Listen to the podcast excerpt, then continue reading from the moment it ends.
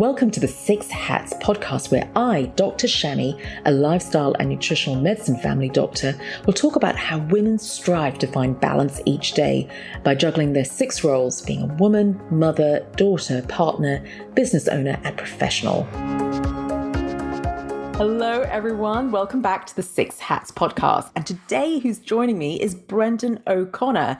He's an Ireland born professional performer, received his accreditation in the Netherlands, and has since settled in Melbourne. Now, during a trip to Ghana, he developed a strong interest in psychophysical direction, which led to his work in the slums of New Delhi, which sounds so fascinating, and I want to ask more. Now, Brendan also works closely with Tony Yap in an ongoing laboratory investigating internal choreography informed by Asian trance practices, and during the pandemic, Brendan started working in the area of dance therapy, which we'll go into, bringing all his experience in movement to therapy. He's also in the process of creating a program that can help anybody find their unique flow. So, welcome, Brendan. Thank you so much. It's a pleasure to be here. Brendan, I've got to start. I've got to ask you the question. You're growing up in Ireland. How did you get into dance?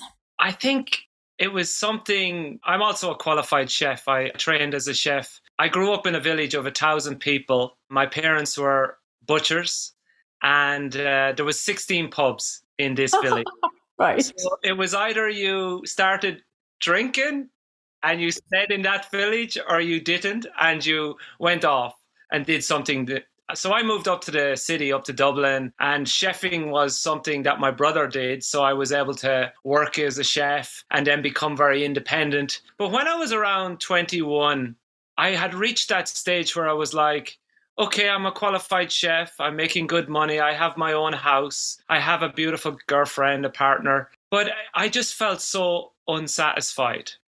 And I remember saying to this friend who was wanted to start a music career and i said you should do this you should go and do this if you really want to and in that moment i was like i have to take my own advice and so I never trained in dance, but I always had a lot of energy when I went out and danced at the party. And Brilliant. In the pubs. Yeah, yeah.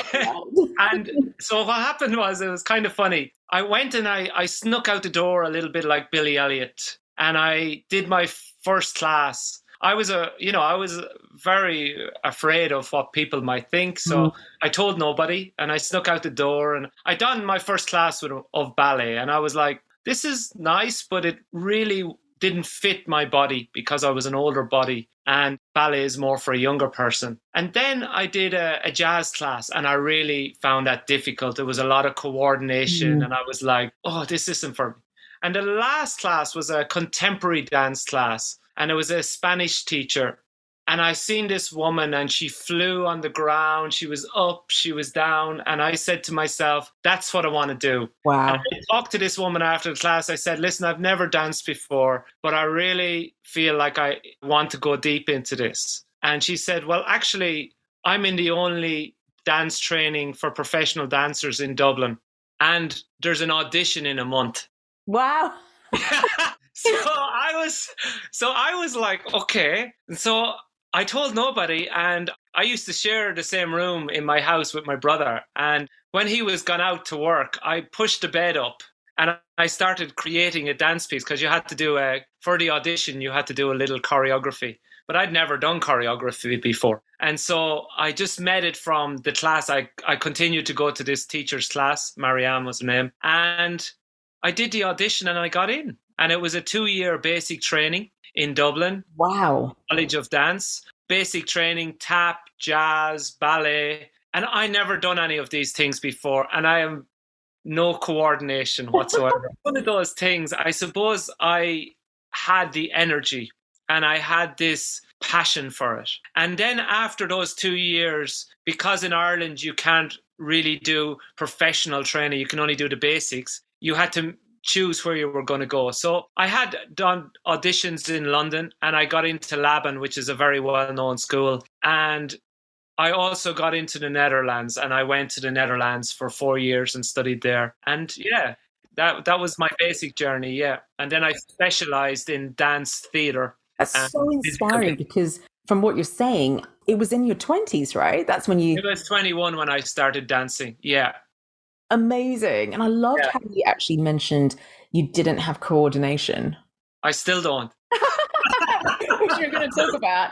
Because we've got this perception of dance and what as though you need a certain type of skill set to do it. Yes. And we're going to talk about that, what actually dance does. 100%. That's a big question I get every time when people see me move in a club or and a performance, they always say, How can I dance? Teach me something. And I go, nearly the first question I go is, What is your idea of dance? Because if it's a form of dance like ballet or jazz or hip hop, I can't teach you that because mm. I'm not a technical dancer. But if you want to find your own unique way of flowing, I can teach you that because there's just certain things that once you know about your body, then you can find your flow.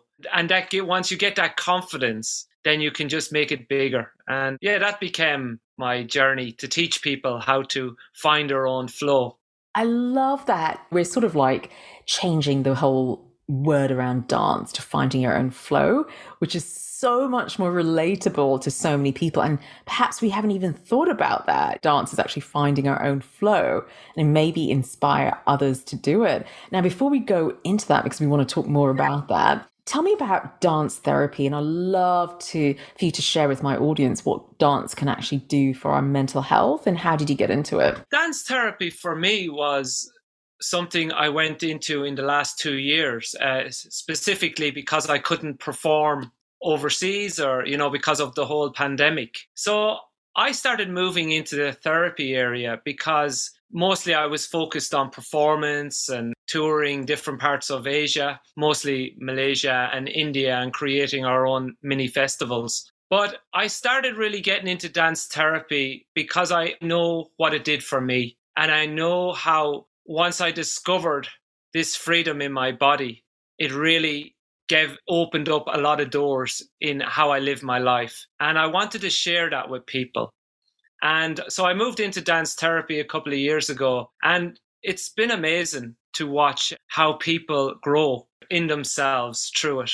I think, firstly, there's a lot of isolation with people. And this brings it's the observation of dance therapy for me is a powerful tool because people can have been so isolated and are so isolated. Nobody really looks at them. You know, nobody really sometimes sees them. And in that, it allows for an integration of your emotions, your physicality, and it just adds to who you are, you know? So it's, you become more confident. I had the last person I shared a house with, he was more like a rugby player in his youth and he was 33. And I remember having, once we started doing some of the practice, he really started realizing we had this kind of moment of like, wow, I feel my back for the first time. So that's what it does. It allows you to really drop into yourself so you actually know you know the word embodiment is very big now and i mm. i always like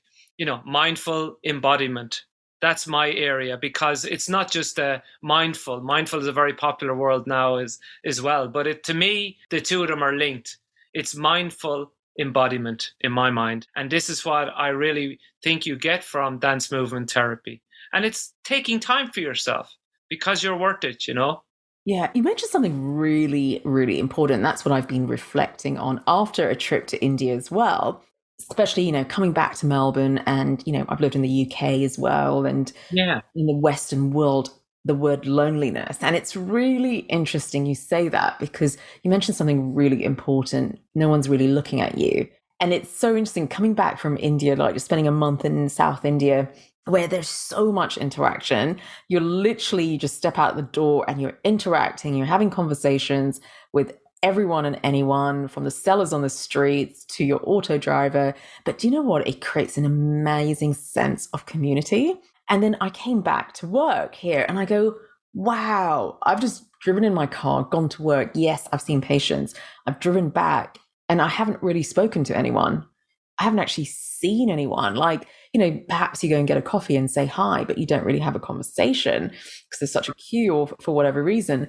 And you go, wow, there is an element of loneliness. I'm not lonely because I've got a community, but we just don't see people enough. It's so interesting. Yes, for sure. I mean, India is a really interesting example. I went there during my dance school. So I was training in the Netherlands. I had been dancing around five, four or five years training. I had this amazing director of the school. And I remember he came back from India. He went over to work with these uh, artists that lived in the biggest slum in Delhi. And they're all from Rajasthan. And they're all puppeteers, singers, musicians. And I remember having a conversation when he came back to the Netherlands. You know, you had a place with over a thousand students, conservatorium, an art academy, a rock academy, and like, you know, six to 10 dance floors, a theater. And then people were complaining to him about like the heating of the floor wasn't on. and he just was like, he was just in another world. And that moment really, I kind of always remember that. And I kind of said, I wonder what that was. And then I got this opportunity to go there during for as a work experience. And I went over to first I worked with people who worked in the Bollywood area. Oh, cool. Very cool. Yeah, they were cool. There was, you know, doing at that time it was the song Dhoom, which was a very popular oh, yeah. and my friends danced in the video. But they were more middle class Indian people. And I come from a very kind of like more working class background. And I was more wanting more raw energy because I never trained as a dancer. So that interested me. They were very much looking to do Western dance. And I was like, okay, I can teach some techniques and things like that. But so I ended up going to the slum. Amazing. And these people were raw. They were so raw.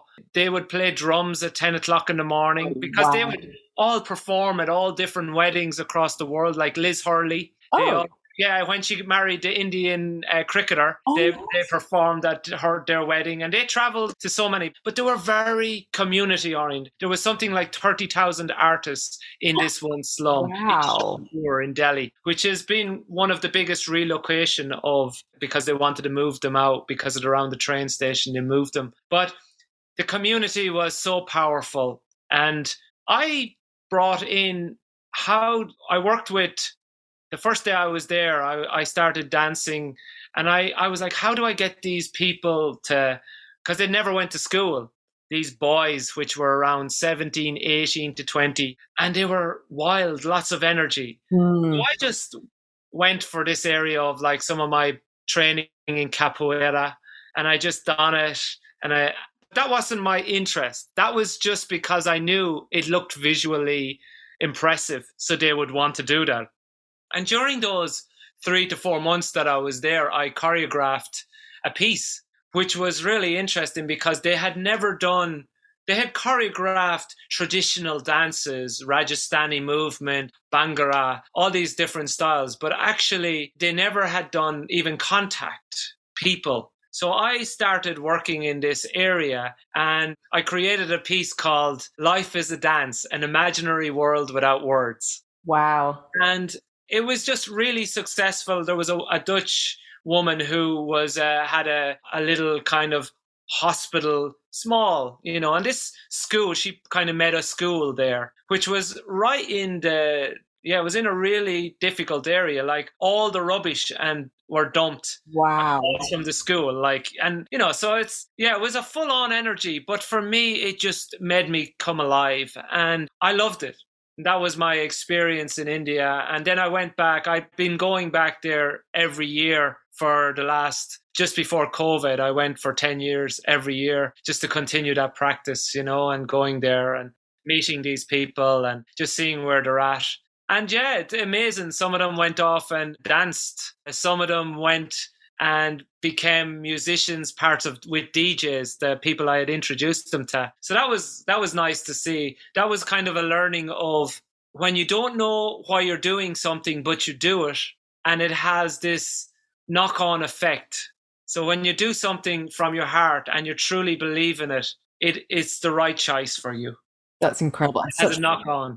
Such wise words, such wise words, Brendan. Now, Brendan, I'd love to talk to me more about your program, which is an online program for. Yeah, yeah. The program was, it happened about a year and a half ago. I got a, an injury, a meniscus tear, and someone that loves to move and can't over, I can always move. There's always a way, but to the depths I would like to at this moment. I just took that energy and I started, how do I put all this knowledge that I've gained over the last 20 years in movement into a program that could be possible for anyone to find their own unique flow. And so I have been very fortunate. I've worked with like Dr. Tony Yap.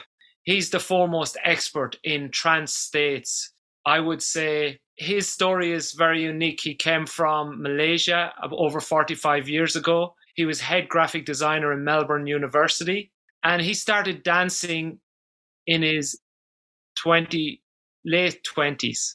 Wow. So he never danced as such, he never trained as a dancer. But in his 40s, he became Male Dancer of the Year in Australia.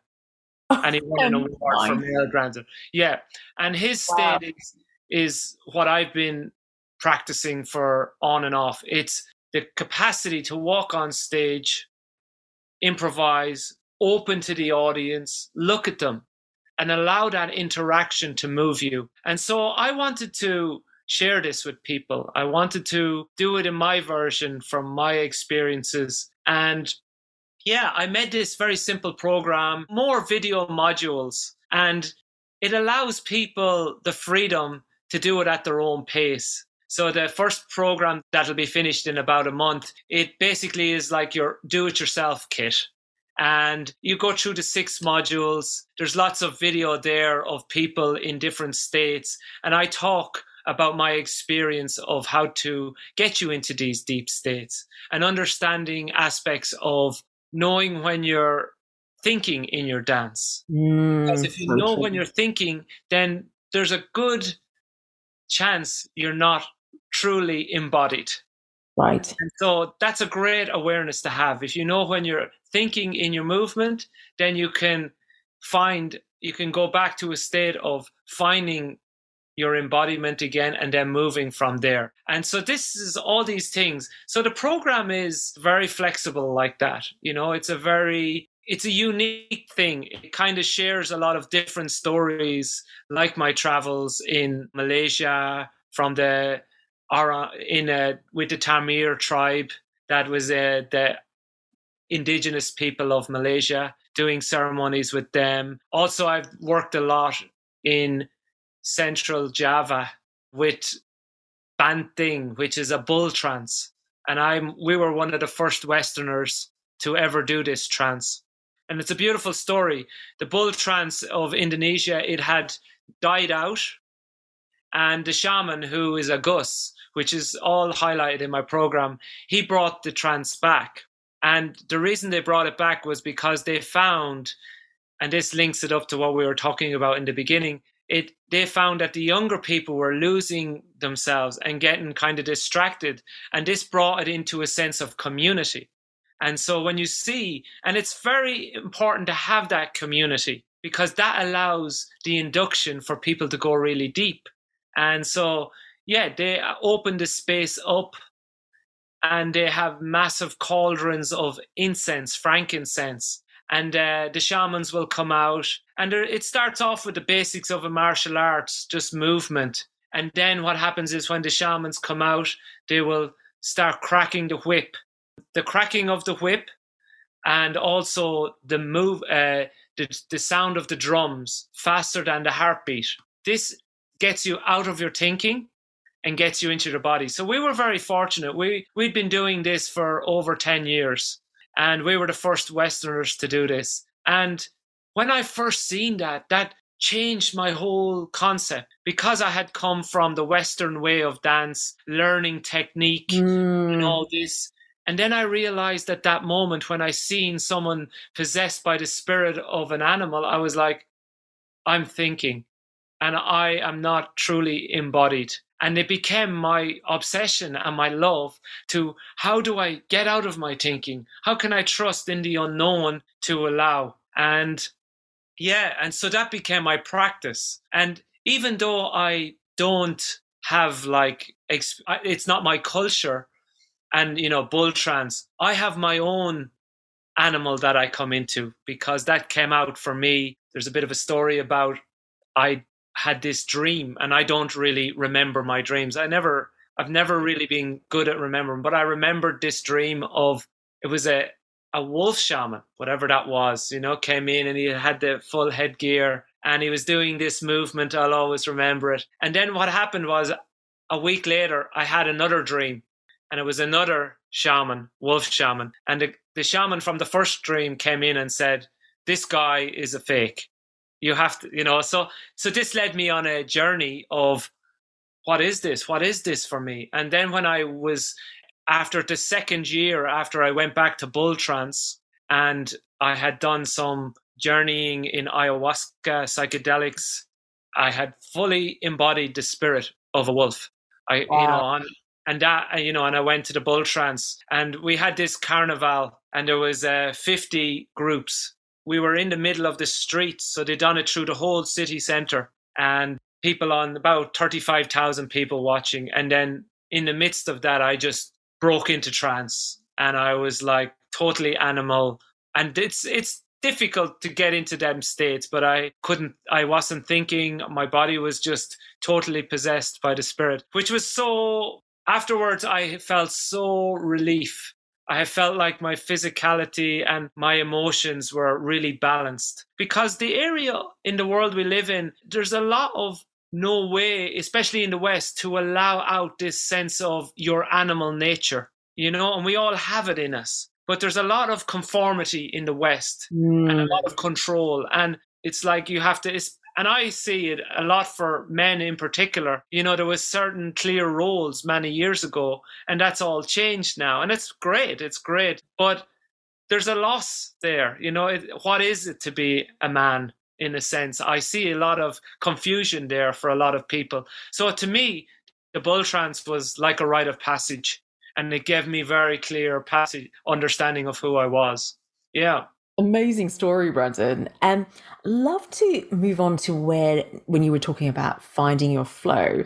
So, for our listeners, how can we even start with finding our flow? What kind of tips can you give us? Oh, 100%. One of the things is our eyes. You know, people talk about the eyes, but you eat with your eyes. You know, in food, you eat with your eyes. People are very eye orientated. And so, but when you look out and you see people, there's I see a lot of self consciousness.